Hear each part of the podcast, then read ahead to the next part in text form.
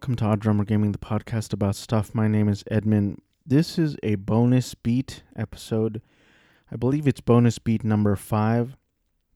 The reason why it's a bonus beat is because this episode is basically going to be a Saves the Day appreciation episode, because I saw Saves the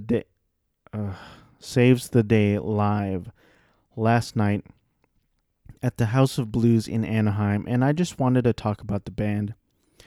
On this podcast, we usually talk about movies based on video games, and this has nothing to do with movies or video games, nor movies based on video games. It's just Saves the Day, the band.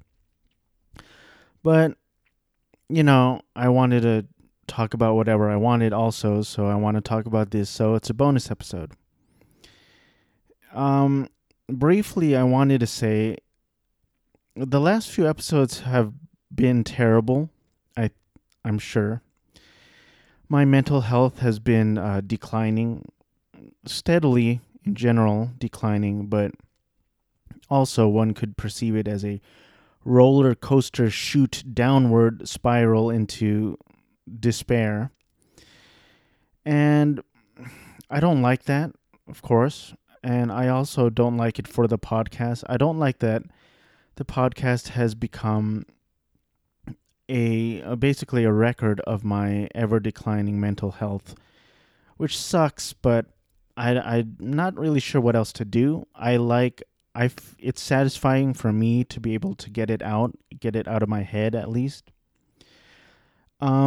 But I feel like talented, funny people like Pat Walsh and Joe DeRosa are very depressed, but they can spin it into art and make it funny and make jokes about it. And then, for example, there are musicians and bands like Saves the Day that can turn depression into art and make it something beautiful. I'm not talented. I'm not a talented comic, comedian, or musician. So I'm just a dude. I'm just a failure. But I don't know. I don't like that I'm just depressed all the time, and I don't really have an outlet for it. As I've mentioned in previous episodes, therapists and psychiatrists both they abandoned me to the wolves, just like all of my friends. Don't have any friends at this point. My wife's here, but I don't want to pile on all of my depression on her. That's not fair to her. That's not fair to anyone. Even if I had friends, I wouldn't want to pile all of this on them. But even as podcast listeners, I wouldn't want to pile it on, even though I do. But there is a kind of distance because I am speaking into the void, you know. So I don't know. Hopefully this will turn around. I don't want this to be a therapy session week after week, but I do look forward to it because I can just let it all out and get it out of my head. But I don't know. I don't know where this will go. I'll try to turn it around. I'll try to be a little more up, but let's be real. All of this is down. My next album name, Saves the Day. Let's talk about it. So briefly, my experience with Saves the Day. I discovered them in high school in 2001, and I can't remember for the life of me who introduced me to the band. And I, you know, not that it would matter, not that any of you would know who they are. But as of right now, I don't know who they are, because or maybe I just discovered them somehow. I don't know how I discovered them. But I discovered them on Stay What You Are, which came out in 2001, and I love that album. It's one of my favorite albums ever written, ever created. And it's one of those rare albums where I don't skip any of the tracks. I don't feel any sort of need or want to skip any of the tracks when I listen to it. And for me, that's extremely, extremely rare. Even like The Mars Volta, which I consider one of my favorite bands, and one of my favorite albums by theirs, is Deloused in the Comatorium, which I just spelled Deloused in the Comatorium. I love most of those songs. There's one that I don't know, I don't really gravitate towards, is This Apparatus Must Be Unearthed. So there's usually like one track, or at least one track that I skip on most albums. But there are plenty of albums where I want to skip many tracks, if not all. So my point is, Stay What You Are is just one of those rare breeds, rare gems where I love pretty much all tracks on it. And my favorite track probably is Freakish. Freakish is one of those songs like for example, Cowboy Bebop. I discovered it during college, and I would be late. I would be up late at night during college years, and nothing would be on. Like, I would be up because of insomnia or whatever, and I would turn on the TV and nothing would be on, you know, unless it's like infomercials or something. So 1 a.m., I guess it was that Adult Swim or Toonami or whatever, Cowboy Bebop would be on, and it would always be some slow moving scene of a spaceship, and I'm like, every time I turn this on, nothing is happening. What kind of show is this? It's dumb. I hate it.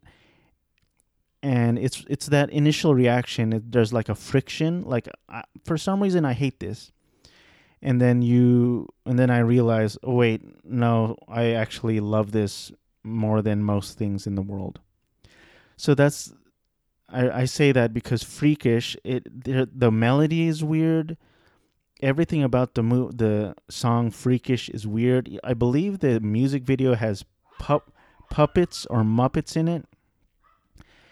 And the first time I heard it, I'm like, this is slow, this is weird. And it became my favorite song of the album. Probably my favorite Saves the Day song. I don't know what you would call that, like a bridge or something, where he goes, I'd make my way across the sea. Da, da, da, da, yada, yada, yada. I love that part, and I love that song, and I love that album. It's a killer album. It has some killer songs on it, and there you have it. Through Being Cool for me was just before my time, I want to say, or I just discovered Stay What You Are first. And so Through Being Cool, I am much less familiar with. I do, however, love Shoulder to the Wheel, of course, and You, Vandal. I love those two tracks, and the rest I am not as familiar with. And I believe a lot of Saves the Day fans quote Through Being Cool as maybe their favorite, or maybe Stay What You Are. So, you know, after Stay What You Are came out, there's this buzz, you know, around the band. After you love, like, for example, The Mars Volta, and then Deloused comes out, and you're like, what is this sound? Like, this is amazing. So then you start getting anticipation. Like, what are they going to come out next, you know? And that's the same feeling I had with Saves the Day. I'm trying to click on the right thing. So eventually In Reverie comes out, the fourth studio album by Saves the Day. And it sounds very different from Stay What You Are. In Reverie came out in 2003. And I don't know, it's hard to describe, but the feeling I had was like, huh, this is quite different than Stay What You Are. His voice sounds different. It's like he sounds like a little more mellow. The voice sounds not quite as poppy it's hard to describe, really. And so in Reverie, I think at the time there was a little friction. Well, I can't really speak for most fans. Like, I don't know most fans of Saves the Day. I only know myself. So I can only really speak to my own personal experiences. But if I'm being real, I would say that In Reverie, for me, was kind of a disappointment. Just because, you know, when you love Stay What You Are so much, it's like you want more of it. And then In Reverie was not more of Stay What You Are. It was a different sound. It was a different direction. And I think that's what most bands do. You know, and we'll see on how Pat Walsh and Joe DeRosa discuss the strokes, where you have a hit album and then you do the same thing, but then you change it up eventually down the line. So I'm looking at the Wikipedia page, and In Reverie is the fourth studio album by American rock band Saves the Day. In Reverie was released in mid-September through DreamWorks Records. Shortly after its release, DreamWorks was absorbed by Interscope Records, resulting in the band being dropped from the label. So, you know, I'm sure that's got a sting for Saves the Day, where you're riding on this high of Stay What You Are, and then you come out with your next album and everyone's anticipating it. And it gets released through DreamWorks Records. DreamWorks gets absorbed by Interscope, and then they get dropped. So, I mean, I can't... There should be a documentary on Saves the Day, really. At least someone close to the band who can, like, get some real stories. Maybe it's out there. I don't know. So I'm looking through this Wikipedia page, and again, it's hard to describe, but it just sounds weird. It just sounds different. So here's the information on the release. On May 17th, 2003, the album was titled In Reverie and was expected for release in September that year. The album was planned to be Saves the Day's final one for Vagrant. They brought in some staff members from major label DreamWorks Records to hear the new songs. So the staff enjoyed the song so much that they proceeded to buy the record from Vagrant. They signed to DreamWorks in July 2003. And then the thing I wanted to mention was... I can't find it now. Basically, they... You know, they released the album and then they got absorbed and they abandoned the record shortly after it. And then after they got absorbed and dropped the label, like, DreamWorks Records was useless to them. So this was like an unfortunate thing. Like, they were kind of on their way up, I guess. And I still watch the two videos on YouTube of them performing At Your Funeral live on Craig Kilborn, which was 20 years ago, and Conan O'Brien. And that's huge, you know, appearing on those late night shows. I probably wouldn't watch a late night show if I had a gun to my head at this point, but I do still consider myself a Conan fan. On October 20th, 2003, the band appeared on Jimmy Kimmel Live. It doesn't even say which song they performed. I guess Anywhere With You. Conley received a call from the band's A&R person at DreamWorks. He said, "None of the programmers at radio are biting at the single, and MTV doesn't want to play the video. So we're going to have to start thinking about the next record. I had a total breakdown. I was like, how is this possible? The album just came out." A few weeks later after In Reverie's release, the label was absorbed by Interscope Records. The staff at Interscope didn't care for the album, refusing to take the group's calls.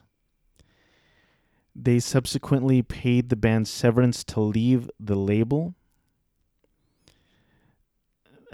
The music industry sounds like a hellscape. I don't know. It's just a bummer. I apologize for the dead air, but I'm like discovering. I'm reading through the Wikipedia and I'm trying to look at some stuff. So the personnel, according to Wikipedia, of In Reverie is Christopher Conley on vocals and rhythm guitar, Eben D'Amico on bass, Pete Parada on drums, David Soloway on lead guitar, and Saves on Stay What You Are. It was Brian Newman on drums, Ted Alexander on rhythm guitar. So there was a change in lineup already between Stay What You Are and In Reverie. And for me, I haven't listened to In Reverie nearly as much as I have of Stay What You Are. I will say my favorite track on In Reverie is easily Morning in the Moonlight. It's catchy, it's poppy, it's upbeat. I just like the sound. There's also some, what do you call it? The tubular bells, which I used to play in like elementary, high school, and college. I think you can hear it in the Futurama theme as well. And I wish I could tour with Saves the Day and just play tubular bells just for that song. And I'll play ding, ding, and then like sit back down. And I would have sheet music also, just like I did in wind ensemble in the college years. And then it'd be 1, 2, 3, 4, 1, 2, ding, ding, and then sit back down. That was a joke. All right. It was a joke. Just from looking at these track listings, I also like Anywhere With You a lot. In My Waking Life. And then the rest I would have to hear again. Like, that's how less familiar I am with this album. And, you know, I'm not saying it's a bad album. I'm just saying it's a very different direction after like Through Being Cool and then Stay What You Are. They just decided to change their sound. And then comes Sounds the Alarm. By the way, at the end of this, I'm going to talk about my experience seeing Saves the Day at the House of Blues in Anaheim last night on August 19th, 2022. So, Lloyd your saddles. I said Lloyd your saddles. Lloyd is a name. I used it as a verb. I don't know what Lloyd your saddle means. I just don't. Sound the Alarm is the 5th studio album by American rock band Saves the Day. They pre-production took place in August with record. So they intended this to be a trilogy, starting with Sound the Alarm, continuing with Under the Boards 2007, and then Daybreak in 2011. They form a trilogy whose theme is self-discovery.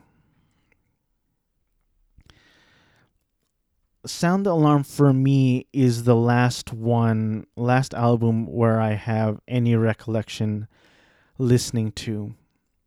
And again, it's another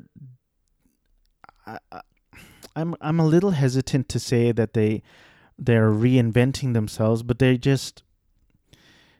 they're taking their music in a different direction again. And it's almost like, how do you feel like, how are you going to try to get traction as a band in the music industry if you keep changing your sound? And I don't necessarily mean that as a bad thing. I'm just asking straight out. So I'm looking at the Wikipedia, and it's weird because even in Sound the Alarm, they're still talking about the controversy with In Reverie. And then, using all the money they had, the group decided to build their own studio. Conley explained, "If we have a place to make cheap records, we can keep the band going for years." Before they began working on new material, Conley was having doubts about himself. "I completely lost faith in myself after the lack of success with In Reverie. When that happened, a chamber got opened up inside me, a vault of seething despair." Sometime after, Conley locked himself in a room, forcing himself to write new material. He explained that all of a sudden the shitstorm came and there was plenty of material, just frustration and rage and desperation, just the fear of losing everything. Following the completion of new songs in February 2005, the group planned to start recording in May with a projected fall release date for the new album. Prior to the recording sessions, bassist Eben D'Amico was replaced by Glassjaw bassist Manuel Carrero. Conley said he told D'Amico that he was being kicked out of the band, which was a collective decision as D'Amico wasn't on the same wavelength anymore while in the writing stages for a new album. That's real unfortunate. I don't know much about Eben D'Amico. I just know that I've seen him on the live videos on like Conan and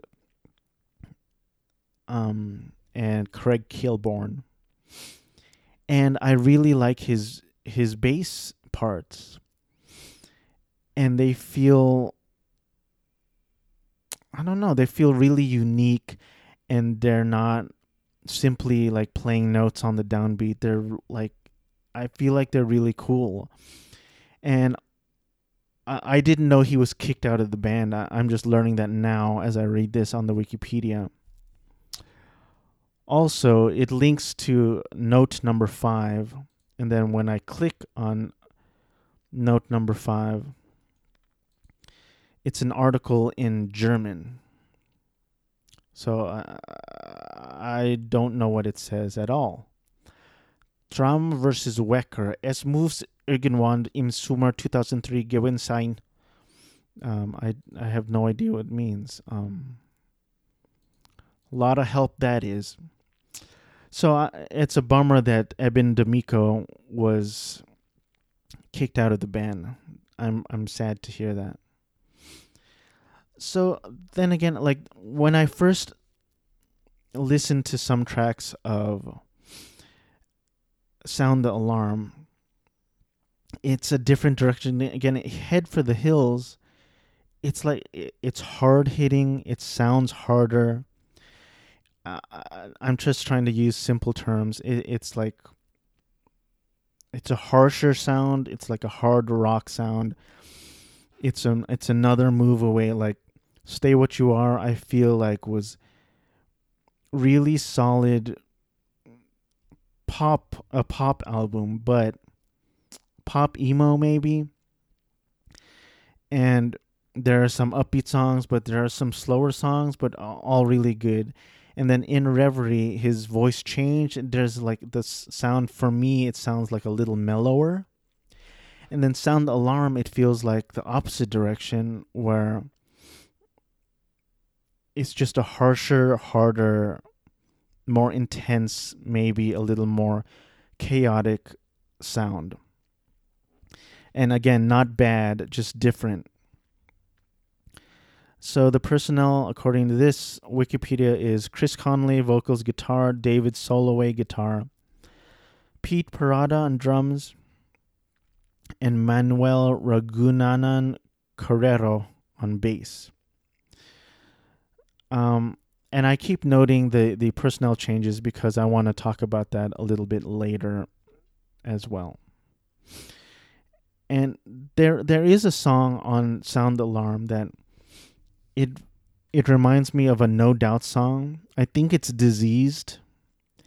And basically the song goes da da da da da da da da da da da, or maybe that's the No Doubt song, but the intro sounds very similar. You had the best da da da da da da da da. And that lost steam very quickly. I don't know where that was going. I don't know what I wanted to do. Let's just move on. And I couldn't tell you my favorite track on Sound the Alarm. So you see where this trend is going. Like Stay What You Are for me was like absolute favorite. In Reverie, I could name my favorite track. In Reverie, I could name a few tracks that I like. Sound the Alarm, even though like if I listen to it now, I think I would like some of the songs. As of right now, I couldn't tell you like my favorite track on the album. So my fandom is like decreasing at this point, like steadily decreasing album by album. So we get to Under the Boards, the sixth studio album by American rock band Saves the Day.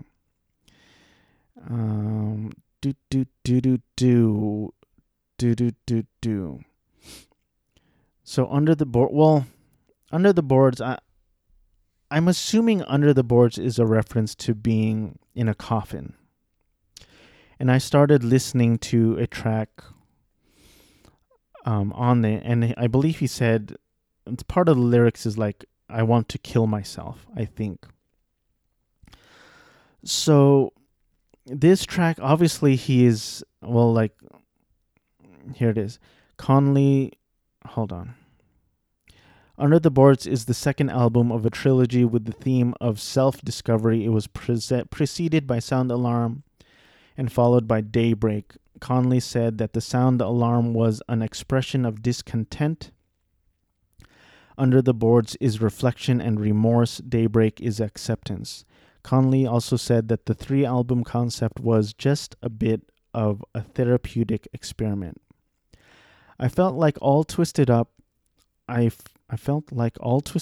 broken inside and just angry and confused and depressed and sad, and I couldn't really deal with the world or myself. So I was just like, this has got to end. I have to at least try and get a grip on the world and on myself. So I dove into the depths of my mind and brought out what I was finding. Under the Boards dealt with how all of that was making my life unbearable, and I realized I had to change. So that album was the transitional part, starting to transition out of that dark place because you realize how it's affecting your life. By the way, Wikipedia, affecting with an A is the verb, and you spelled it affecting, which is a noun, which just doesn't make sense, okay? And I don't mean to be a stickler, but you want to say how it's affecting your life with an A. Change it to an A. Affecting your life doesn't make any sense, all right? All right. Conley said Under the Boards was the most honest and therapeutic music I've ever made. It was also written during the hardest time in my life. Several of the album's tracks were written as far back as 2003, immediately after the In Reverie sessions. The song Whoa, for example, was the first song Conley wrote after the completion of In Reverie. Conley called Whoa the darkest song on the record and the darkest song I've ever written, and it is the most cathartic lyric I've ever written. Conley said turning over in my tune was the moment when I decided to stick around and face the facts and learn how to make the most of this life instead of being crushed by the weight of my history. So I can't say I don't recognize any of these track names. and I don't know any of these songs. Technically, that's not true, but I will get to that. Stay, I believe I've heard a few times. And I will talk about Kaleidoscope later in the episode. But that's the trend where, like, this is Under the Boards is like, it's too far gone for me where I'm so unfamiliar with it. It's like, they're almost like a different band. You know, and this Wikipedia page doesn't even have a personnel section, which is concerning. All lyrics written by Christopher Conley, all songs written by Saves the Day. That's confusing because it says all songs are written by Saves the Day, but who is Saves the Day at this point? Because 2007 Saves the Day is very different from 2001 Saves the Day. You know what I mean? So the next album, Daybreak, in 2011. Again, this is like, I don't know any of these songs. Same thing, all lyrics are written by Christopher Conley, all songs written by Saves the Day. So, like, oh, here's the personnel. Chris Conley, lead vocals, rhythm guitar. Arun Bali, lead guitar, backing vocals. Rodrigo Palma, bass guitar. Spencer Peterson, drums. So, I believe that's 3 new members since the last time we checked. David Soloway departed from lead guitar. Bass guitar, last we checked, was Manuel Carrero, and drums was Pete Parada, and now they're all new people. And I want to comment on that more later. So they have a self-titled album called Saves the Day, the 8th studio album, released on 2013 on Rory Records, an imprint of Equal Vision Records, created by Say Anything frontman Max Bemis. I don't know what an imprint means. The album was well received by music critics, praising the energy, diversity, and change in tone, although opinion was more divided than previous releases from fans. This is the band's first album for Equal Vision Records since 1999's Through Being Cool. And again, for my personal experience, I don't know any of these songs, unfortunately. Like, I am a bit bummed at that. So personnel for Saves the Day, the album, is Chris Conley, vocals, Arun Bali, lead guitar, Rodrigo Palma on bass, which was the same from Daybreak, and Claudio Rivera on drums, who's a new drummer. So I am unfamiliar with this album, 2013. And according to Wikipedia, the latest studio album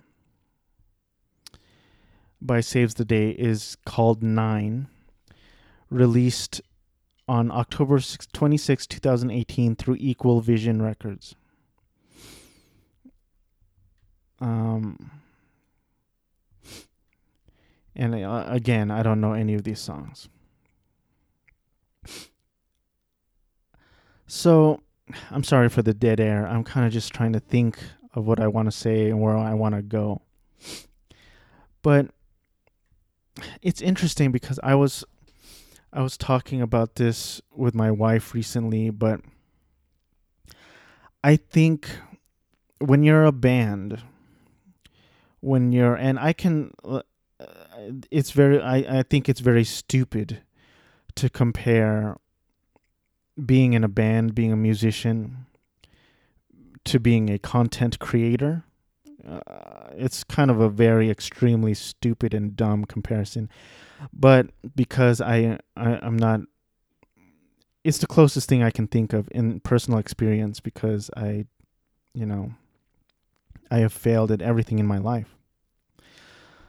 So like when you are an artist, let's say, and you want to change your content and you want to do something new, I feel like you should follow your heart. I really believe that. Because you are the creator, you're the mastermind. And if you go where you think the fans will like it, then you're kind of leaning too much on the fans. I feel like if you're true to yourself and you create good music, good jokes, good content that's true to yourself and true to your heart, I think fans will find you. Your old fans may not follow you. And I'm a good example. I did not follow Saves the Day. But that applies to so many creators, so many artists, so many bands. You know what I mean? Like, when I was a kid, I listened to Green Day. I loved Dookie. Dookie was my album, you know. And then I think I liked Nimrod. I didn't love it. I liked Warning. And then over time, my enthusiasm waned and waned over time. And I think that's just going to happen. I don't listen to Green Day anymore. You know, if Basket Case comes on and I hear it, I'm going to enjoy it, but I don't know any of their recent albums or their recent songs. And that's just life, you know.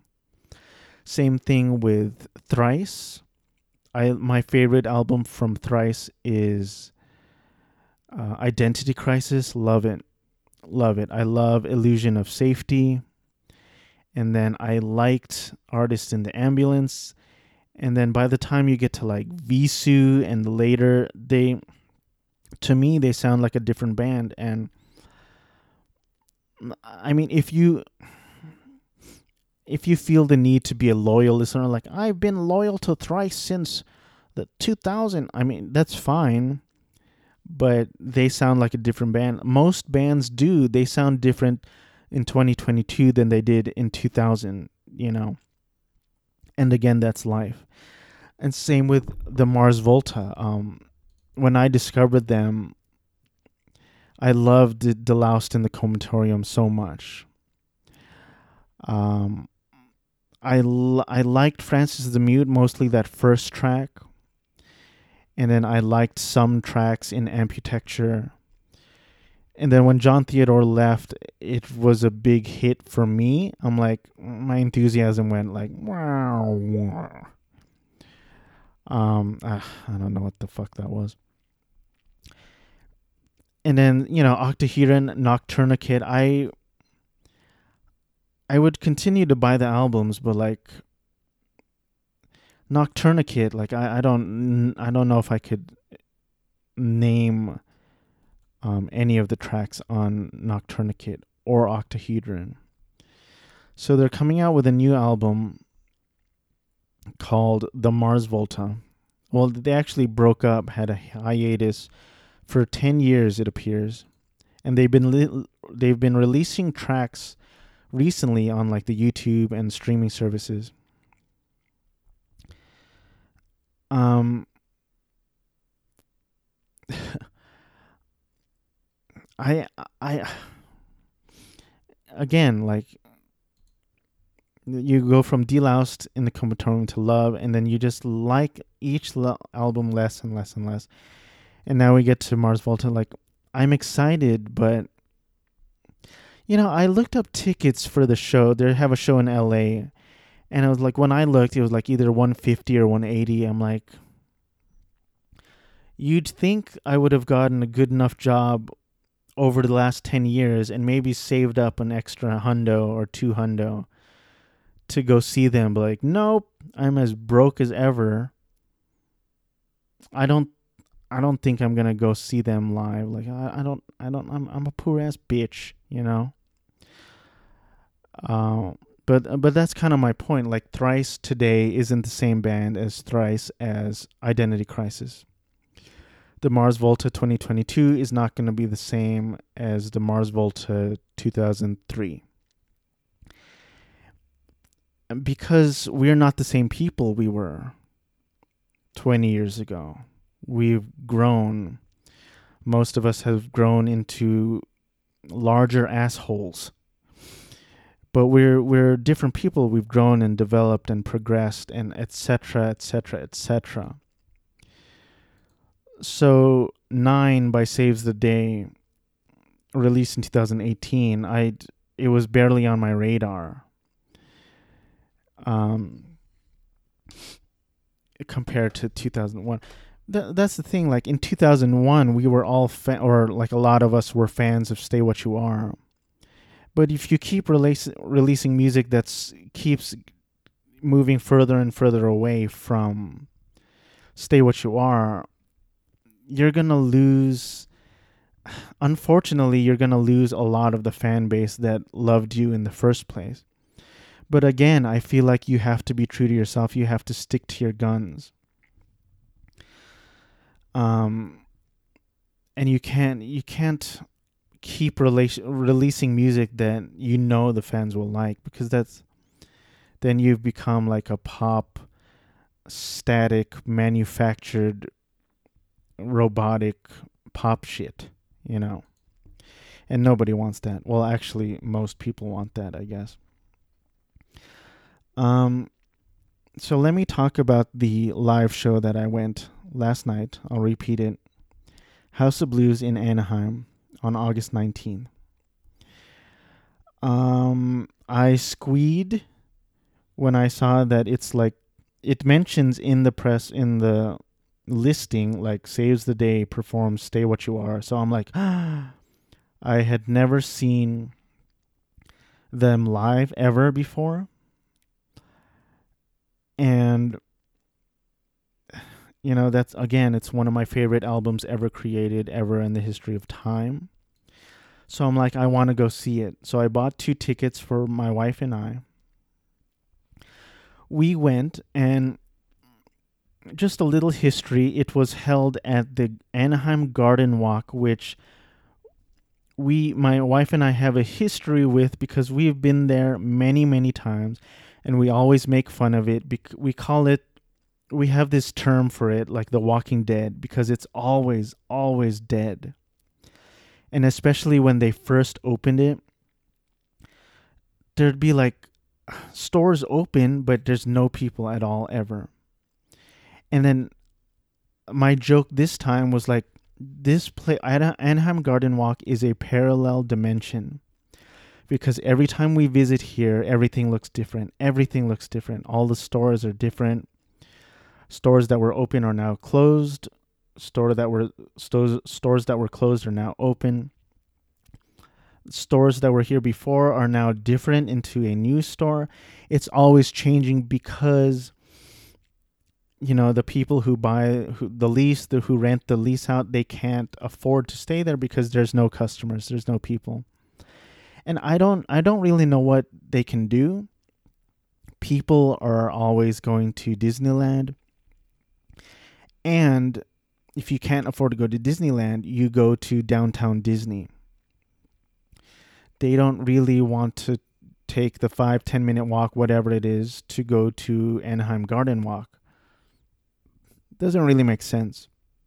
Even though there's like a CPK there, which is one of my favorite restaurants. There's like a... the Schmick, something in Schmick. Let me look it up. Anaheim Garden Walk. By the way, I grew up in Orange County, which is kind of why I have this history with Anaheim Garden Walk. I was there from the age 2 to 18. I went to, not that anyone cares, including myself, I went to St. Callistus Elementary High School. I went to Modern Day High School. And instead of joining the extremely popular football team, I joined the marching band full of horny band geeks, to quote the movie Mean Girls. So Anaheim Garden Walk is just this weird parallel dimension area where they just can't get their shit together. I don't know why. It's Anaheim. It's a popular place, but like I said, you got Downtown Disney and Disneyland a walking distance away. There, it's not really a popping place. McCormick and Schmickey's. There's a Cheesecake Factory. There's a Johnny Rockets. But a lot of the other restaurants. When we went this time, there's a bunch of tea places. We went to Cafe Bulba. There's a Bubba Gump Shrimp Company. And then there's all these places that say coming soon. And like, I wish them well. I took my godson to Billy B's once. My wife and I had a very memorable experience at the movie theater before they turned it into the House of Blues. I forget what the movie theater was called, but we saw Hunger Games 2, and that's the best movie in the franchise, and it was a particularly memorable experience because we loved the movie, and the screen was good, the theater was good experience, but of course they closed down, made it into the House of Blues. So the Garden Walk is kind of an odd duck, but I like it. Well, maybe it's because of nostalgia. So we get there at Anaheim Garden Walk. We got there early because we spent earlier in the day in San Pedro, Long Beach area, and then we headed over to Garden Walk early. We hung out. You know, we didn't leave. We stayed there until the show. We kind of walked around. There's some like stuff, stores selling like Funko stuff, some cool art, figurine stuff. There's a wheel shop, I think. And there's a suitcase place. It's a weird area, but I wish everyone well. I want everyone there to succeed. All right, I'm going to get through the negative stuff first. Okay, I'll just start here. The show says Saves the Day, 7 p.m. And we should have known that 7 p.m. was way too early, but it says Saves the Day, 7 p.m. I don't believe it said Saves the Day, doors open at 7 p.m. I don't believe it said doors open at 7 p.m. It just said Saves the Day, 7 p.m. show. So we wait in line. We got in line pretty early, although there were a handful of people in line before us. They start giving us, they check our IDs, they give us wristband whether we're above 21 or below 21. So the doors open at 7 p.m. There's metal detectors, etc. We head straight to the merch table. And Saves the Day, I believe, only had 2 shirts and a hoodie available for sale. My wife said she saw pins and stickers and stuff, but I don't know if she was looking at a different merch table for a different band, or I don't know what she was looking at. Maybe she was looking at some dude's crotch and she lied about it to my face. And I was like, you know, I want merch. I like merch. I love merch. And then we got in line. And then immediately, so to be clear, my wife is not a fan of Saves the Day. She is unfamiliar with Saves the Day. And leading up to the concert, to the show, I played some of the tracks for her to listen to. But, you know, she's not really music aficionado, so it doesn't really hook her. So I don't know if she would hear it one day and then hear it at the show and then, you know, recognize it. But immediately she saw a shirt that she liked So she's like, I want that shirt. I'm like, okay, you don't listen to the band. You're not a fan. She's like, I want that shirt. I'm like, okay. And I'm like, well, I want the other shirt. She's like, okay. So I got one shirt of each. They were $35 each. A little steep, but, you know, I get it. You're trying to earn money as a band. So I'm like, you know, whatever. There was a hoodie, but I don't like the style of hoodie. I like the hoodie with the zippers because I don't want to mess up my hair, even though I haven't used hair gel in 10, 20 years. But I like the zipper hoodies, and there was no zipper hoodies. There was just a pullover hoodie. So we just got a shirt each for $70. Then we go over to the viewing area. I got a drink for my wife. The strawberry ginger lemonade, I believe, with it had vodka in it. I didn't want to drink because I get sleepy when I drink, and I had to drive, and I didn't know how long the show was going to be, probably 3-4 hours. So we get to the viewing area, and I'll try to be brief, but the time between waiting, finally getting to our spot, our quote-unquote spot, and waiting for Saves the Day to play, for me was an absolutely miserable experience. And I feel like this is part of the experience of going to a show. But I don't know. I've never liked it. I remember I won tickets to a Blink-182 show, who I used to like a lot, you know, many, many years ago. And they were free. And we were in a section where we're just standing watching it. And I still didn't like it.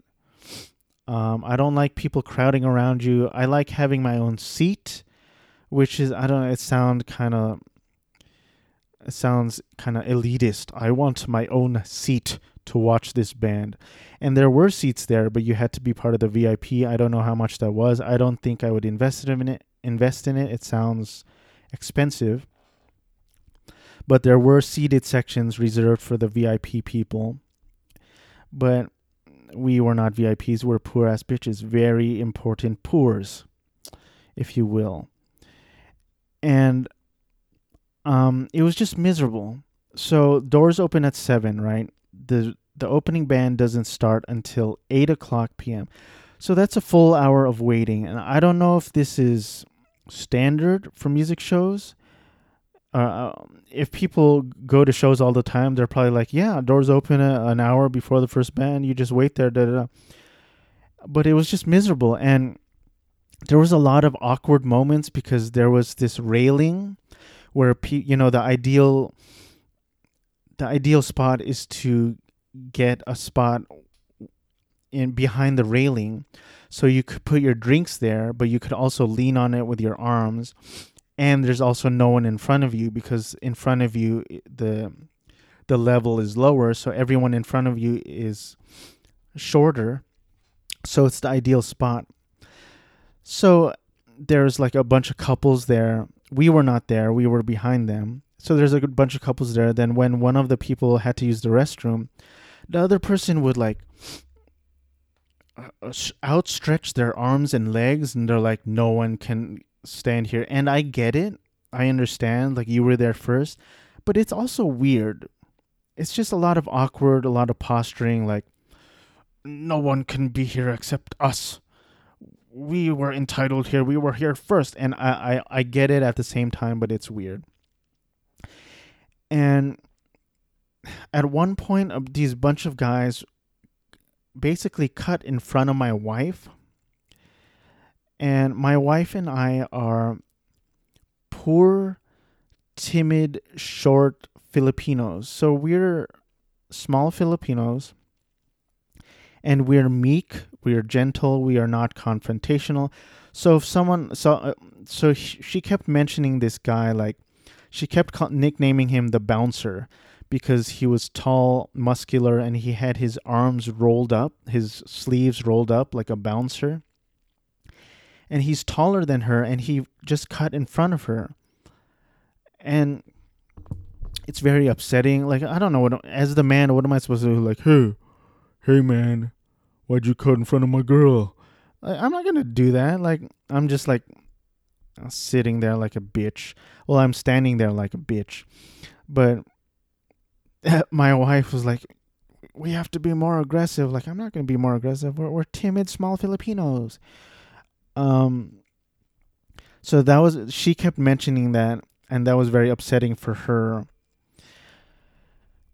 I will say the first two opening bands, I'll just say they weren't bad, but they just didn't do anything for me. No offense, it's just I was there to see Saves the Day. And most people were, but you know, everyone was supportive. They didn't boo them or anything. A lot of people dug them, but for me, I was just like, come on, can we get to Saves the Day? The lighting, you know, the flashy lighting that changes colors and moves back and forth on stage was so bright and distracting that I literally put my sunglasses on. I put my sunglasses on at 9:00 at night indoors because the lights were so bright. And honestly, with the sunglasses on, it wasn't bad. I could still see the bands fine. But it was just, you know, I'm getting older. Everyone's getting older. My back was hurting. My feet was hurting. Everything was hurting. Standing there for so long, waiting for Saves the Day. And at one point, I did contemplate telling my wife, like, let's just go. Let's just go home. Like, come on, we're tired. These guys cut in front of us. We can't see the stage. The lights are blinding our eyeballs. Let's just go. I'm very glad we didn't leave, but I'm just saying I did contemplate it. She probably would have said, no, we bought tickets. We're here to see your band. So I'm glad we didn't go. Okay, so before I get to Saves the Day, I want to talk about, because I had a lengthy conversation with my wife recently about how like the band Journey,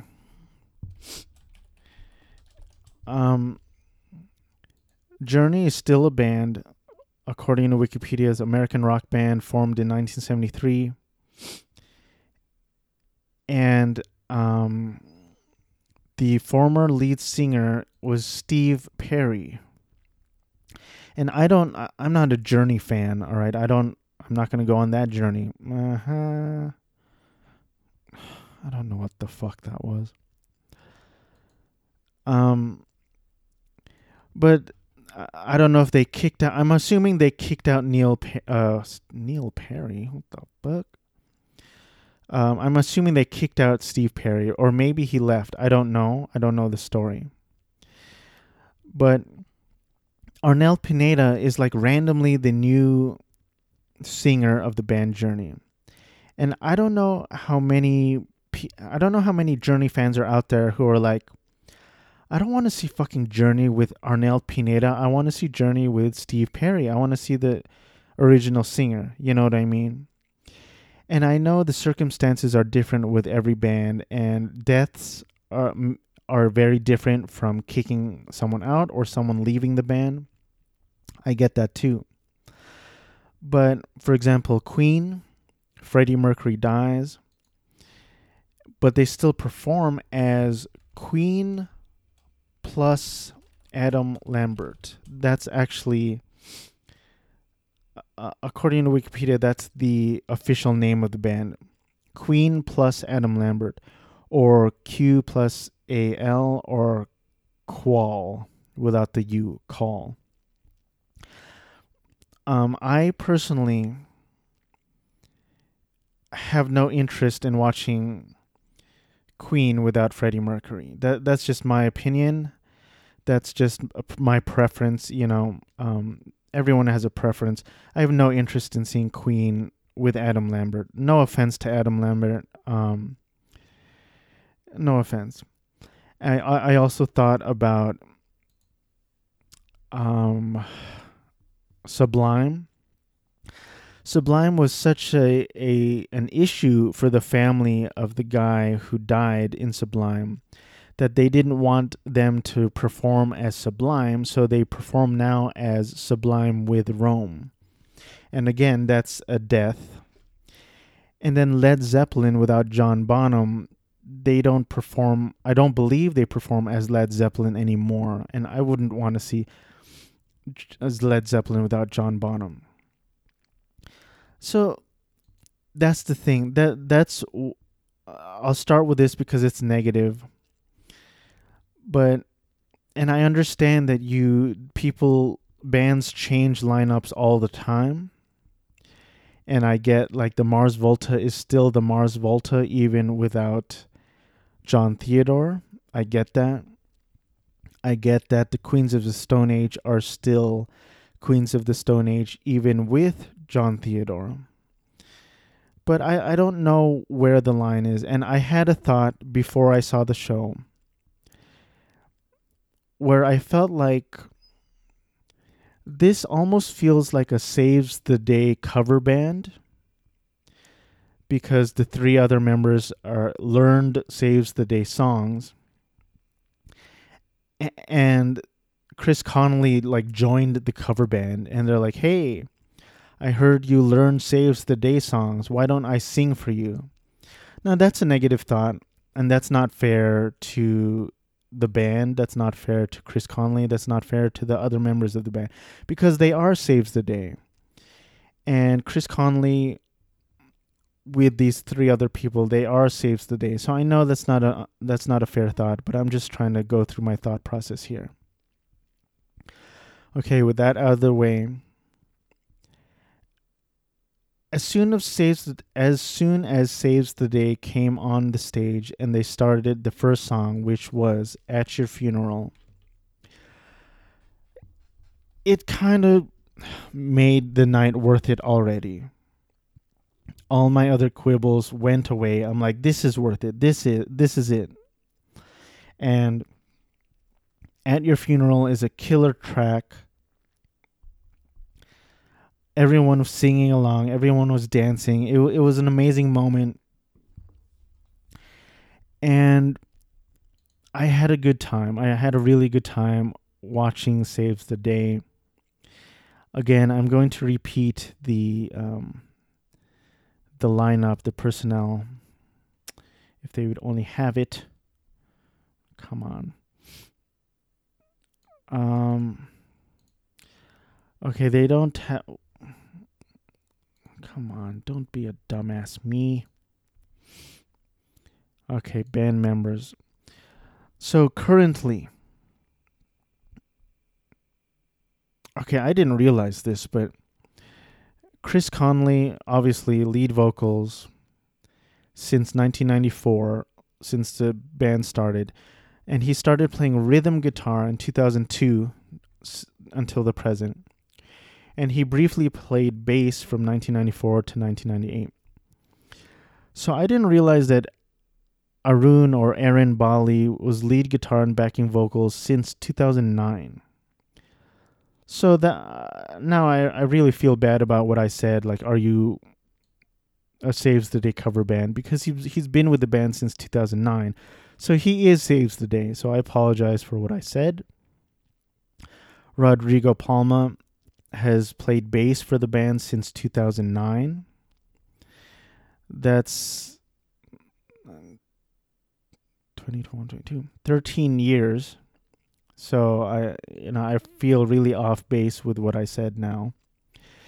And Claudio Rivera played drums in 2010 to 2013, and now since 2020, Claudio Rivera has been the band.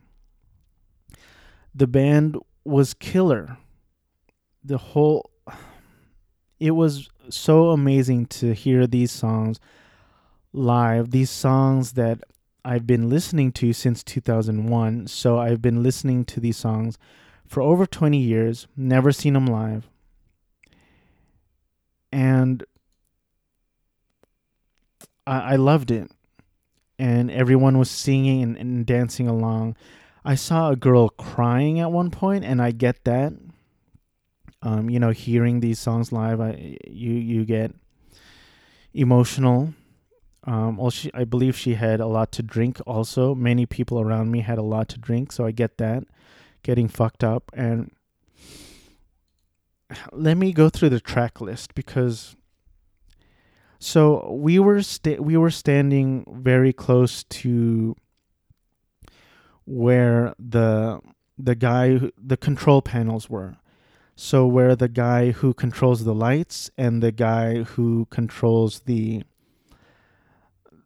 all the sounds and stuff. We were close to them. And we saw them hand the set list to the engineers. And I saw, the first handful of tracks were Stay What You Are. And then there's a long line separating Stay What You Are with the rest of the songs. And I'm like, there's no way they're going to play all of that. There's no way. Also, I think I forgot to mention that the first band that opened played like 7 songs. And I was like, I'm sad to say it out loud, but I was like, 7 songs?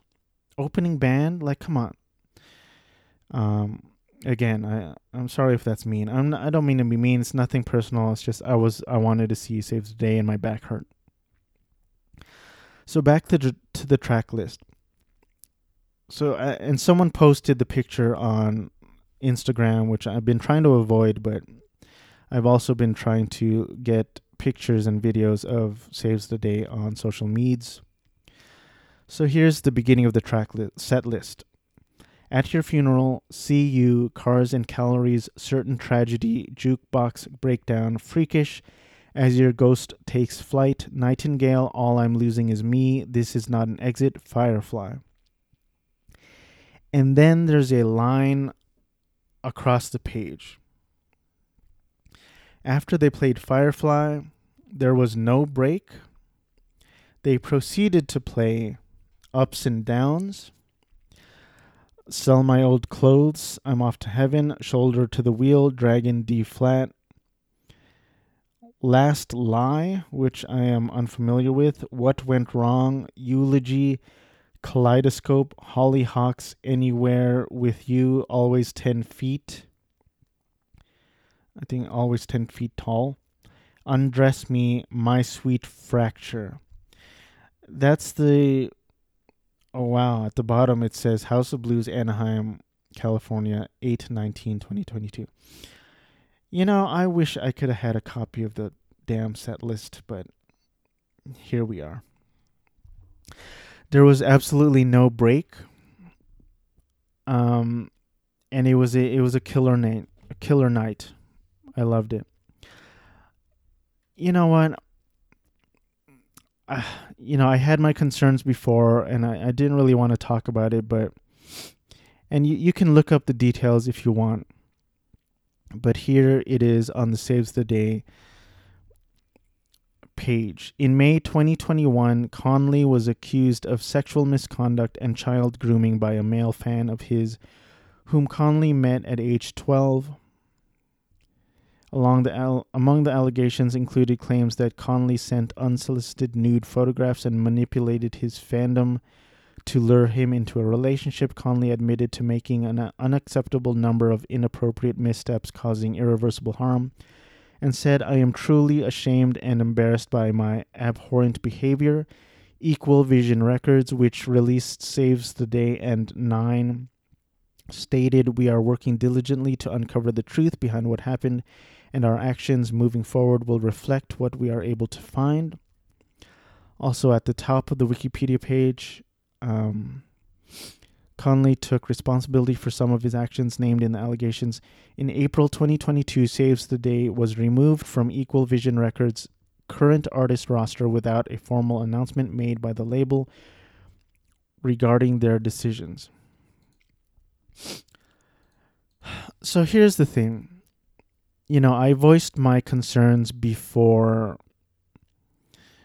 watching the show. And basically I said that I'm concerned about these allegations, and the selfish part of me wants to experience these songs that I love live, regardless of anything Chris Conley did or may have done. And that's where I am. And I know people would disagree with that. But and I always think of the movie thing. I would rather watch a good movie by an asshole than a bad movie by a good guy. You know what I mean? And I would rather watch Chinatown rather than Sucker Punch. You know? And that's just me being selfish, and I really don't care, unfortunately. And I'd rather watch Rosemary's Baby than, again, Sucker Punch. Because Rosemary's Baby is a very good movie. Chinatown is a very good movie. And what's his name? Blanking on the name. Rosemary's Baby. Roman Polanski, he admitted to, I forget if it was raping a 13-year-old girl or sexual misconduct against a minor. He admitted to it. It's very unfortunate. It's terrible. I gotta say, I don't know the details of, what went on. We only know what is public with what happened with Chris Conley. And when I was watching the show, I gotta say, no one really cared. Everyone was there to just hear these songs, see the band live, experience these songs live that they've been listening to for 20 years that they love. And I don't blame them for that. And there's so many people going through so much shit right now. And they just want a night to forget about all of it and just to get away from the shit, even for a moment, And Chris Conley's a musician. He's fucked up. We're all fucked up. I'm not saying that justifies his actions. I'm not saying he's right in what he did. I'm not saying any of that. I'm just saying, everyone is probably hoping for the best. And what I mean by that is he said he was sorry, he did some fucked up shit, and you can hear the evidence in the lyrics that the name of the album is Under the Boards, referencing being in a coffin, and he talks about killing himself and harming himself. We're all fucked up. And again, I just want to make it clear, it doesn't mean that that justifies rapists. Harvey Weinstein is a rapist asshole. And there are some lines that, he's gone. He's too far gone. He's an asshole. Everyone can and should dismiss him as an asshole. But I think there should be lines, different degrees of it, And what Conley may have done, allegedly and all this stuff, probably terrible. But I think most, everyone at the show, I think they're just hoping for the best and hoping that he can cope with his past actions, that he already did apologize. And, the shirt that I bought, it says Saves the Day, and it had 3 dates on it, and I'm a little surprised. It says Stay What You Are, and it has 3 dates on it. 2 dates in New Jersey, which the band is from, I believe July 22nd, July 23rd, 2022, in New Jersey, Stay What You Are. And then August 19th, House of Blues, Anaheim, August 19, 2022, and that's it. So I started thinking, is this Stay What You Are tour just these three dates? And if that is the case, I believe it's probably because Equal Vision Records dropped them off their roster in April 22. Well, that's just off of their listing, so who knows what's going on behind the scenes. But, and again, I don't know much about the industry and behind the scenes stuff going on, but I'm assuming they had a whole Stay What You Are tour planned. And they had, you know, they performed twice in New Jersey in July and then once in Anaheim. And I'm assuming it got cut short because of the allegations. And again, it's like, if you're a huge fan of Bill Cosby and then you hear the news, and like, I think most people turned against Bill Cosby. But I wonder if there were some people that were like, no, say it ain't so. Say it ain't so, Santa. I think that's a sister reference. And then Santa said, there is no such word as ain't. Say it isn't so, Sonny. I think that's the line from Sister. You know, I think, I can't speak for anyone else, but I just feel like I'm a fan of the band. I'm a fan of the guy. It's extremely, extremely unfortunate what he did, allegedly. I think everyone is like, please let him get the help that he needs. Please allow him to perform these songs who desperately need it right now. I think that's basically the gist of my mindset and my mentality, and kind of this whole episode is, I think most people, they want to be behind him. And again, I keep saying, not that what he did is justified or what he did is right. I think they wish it wasn't true. They don't want it to believe it's true, and they want him to get back on track so he can keep performing and playing and give this gift to the world, because the place was packed. Everyone was singing and dancing, and that's what people needed right now. And again, I feel like someone should make a documentary about this band and the ups and downs, no pun intended. That's a killer track. Let me look at this set list again, because other than Stay What You Are, Ups and Downs, I love. I love Sell My Old Clothes, I'm Off to Heaven, killer track. Shoulder to the Wheel, killer track. Drag in D-flat, killer track. Last Lie, I am unfamiliar with, so I gotta check that out. What Went Wrong, I recognize from In Reverie, and I like it. Eulogy, I believe, is from Sound the Alarm. Kaleidoscope was one song that sounded so cool and so unique, and I was unfamiliar with it. I looked it up, and it's from 2007's Under the Boards. So that actually got me kind of excited, because I'm like, whoa, maybe there are a bunch of newer songs that I'm not familiar with that are killer. Because he played Kaleidoscope and it was awesome. It was really cool.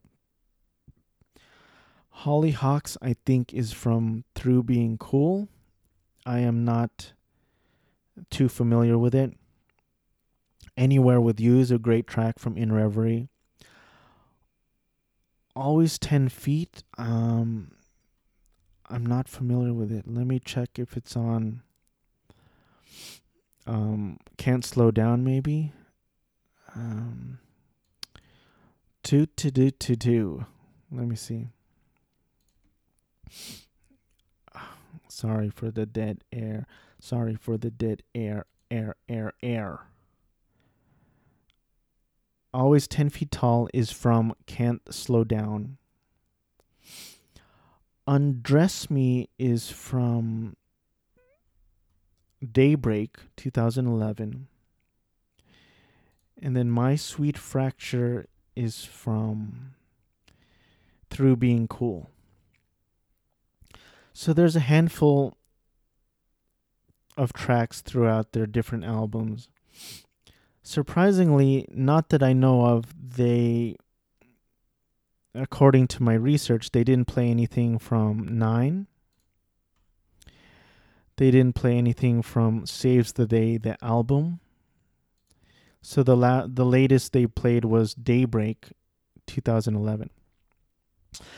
You know, you could tell when they started playing a song that a lot of people were not familiar with. You could feel it in the room. The heads stopped bobbing up and down. The dancing stopped. The singing stopped. I can't tell you which songs those were for. But as soon as they started playing an older song that people were familiar with, you could feel it again in the air. Everyone starts singing. Everyone starts moving and dancing and head going up and down. And I think it was a beautiful night. You know, the people were getting drunk. The people in front of me, there were moments where it was tense, where one girl had to get back to her spot and she kind of had to squeeze through. And then at one point her drink fell. And I think another girl, it almost felt like a fight was going to go down. And then as more and more alcohol was consumed, the whole group, the whole lot of them were like, had their arms around each other, dancing, swaying back and forth. It was a beautiful night. And it just feels like this world is so shitty, especially the last few years that we've all experienced. And I feel like this night, I hate to get schmaltzy at you, but it feels like this night, this show, Saves the Day, really gave a gift to this small group of people. I say small, but it was like hundreds of people. I mean small relative to the rest of the 6 billion population of the world. It gave a gift to the world that it would be ashamed if this gift was taken away. You know, these sexual misconduct allegations, he already admitted to some of them and he apologized for some of them. You know, I feel like I feel like we're all rooting for him and we want him to not quote unquote beat it, but just do whatever is necessary to get through it and get back on track so he can continue making music, performing music, and continue giving this gift to the fans who, quite frankly, need it right now and really want it right now. And it would be a shame if this Stay What You Are tour was just these 3 dates. I'm extremely glad that I brought my wife and we got to experience it together. And she is a fan of the band now as well. And I am looking forward to checking out their other albums. I love the band. I'm even with loving Stay What You Are, despite them making 9 albums, I still consider them, like for Stay What You Are alone, I consider them one of my favorite bands, especially after last night. It was a beautiful night. It was a really great show. I'm so glad I went. And despite all my concerns, I'm so glad I went. I'm glad I watched it. I'm glad I sang and danced and watched it with all these people and bought merch. I have the shirt as a remembrance. So whatever he needs, whatever all parties involved need to get through whatever this is, I hope it happens, and I think we all kind of hope it happens. Well, I can't say that. If someone were to read the allegations and be like, "Fuck you, Chris Conley," I get that too. I don't agree, but I get it. You know, what he did was terrible and egregious, but to take away his ability and his gift as a musician would be terrible as well. So, you know, I hope I didn't offend anyone during this whole nearly an hour and a 30-minute bonus episode talking about Saves the Day, but there you have it. I hope you are well. I hope everything is okay with you and your friends and family. I hope you pursue your personal projects, because sometimes personal projects are magic and they keep you going. And you know, if you are at a dead-end job and you want to do something else, start small and you know, start making necessary steps to something new and something beautiful, you know. By the way, I have a doctor's appointment this Wednesday, but I did get summoned to jury duty on Monday, which is fucking stupid. I hate jury duty. If I could list the top 3 things I hate in the world, jury duty would be on that list. I just think it's so dumb. I hate to end the episode on that note, but what are you going to do? So again, I hope you're well. Thank you for listening.